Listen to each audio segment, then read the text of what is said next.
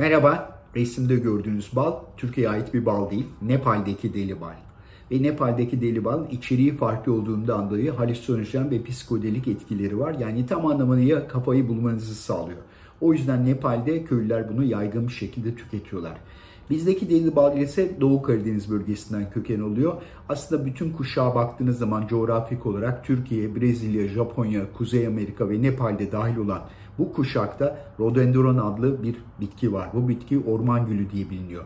Çok sayıda alt türü var. Ve Doğu Karadeniz'de de bulunuyor bu bitkiler. Ve arılar bu bitkilerden elde ettikleri balla deli bal üretiliyor.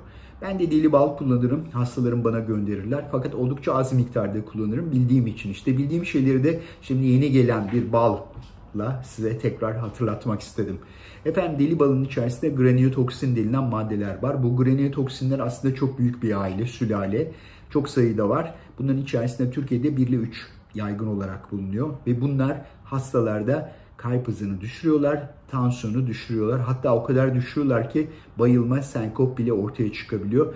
Sıklıkla çift görme ve bulanık görme de buna eklenebiliyor. Zaten en çok korkulan da bu. Nitekim geçmişte hem Türkiye'den zehirlenme vakaları hem ölüm vakaları hatta hatta milattan önce 4. yüzyılda bile bu bölgeden geçen bir ordunun da bu baldan zehirlendiği iddia edilir. Sadece bal değil bitkinin şeyini kaynatıp içerseniz kaynaklarından göre benzer şekilde etkilerle karşılaşma imkanına sahipsiniz. O yüzden en çok dikkat edilmesi gereken konu bu balın tazeliği. Çünkü ne kadar taze ise etkisi o kadar fazla. Bir de genellikle bu etkileri bir çorba kaşığı kadar tüketildiğinde söz konusu oluyor. O yüzden ben bir tatlı kaşığı kadar kullanıyorum. Ve aynı zamanda ne kadar taze olursa etkisinin fazla olduğunu söylemiştik. Şekerlenince de etkisi azalıyor. Fakat bu kolay kolay şekerlenen bir bal değil. Çok uzun süre beklemesi gerekiyor. Eğer kaynatırsanız da etkisi azalıyor.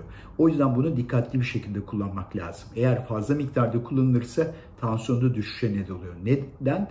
Özellikle bu kalp hızının düşmesiyle beraber ortaya çıkan etkilerden dolayı.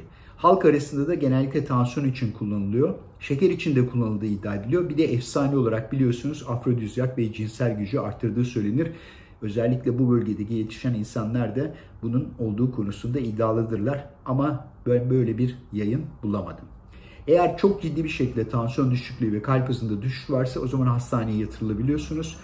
24 saat takip ediliyor. Ondan sonra genellikle eve gönderiliyor. Çok ender olarak da kalp hızını yükseltmek için atropin denilen ilaç kullanılıyor.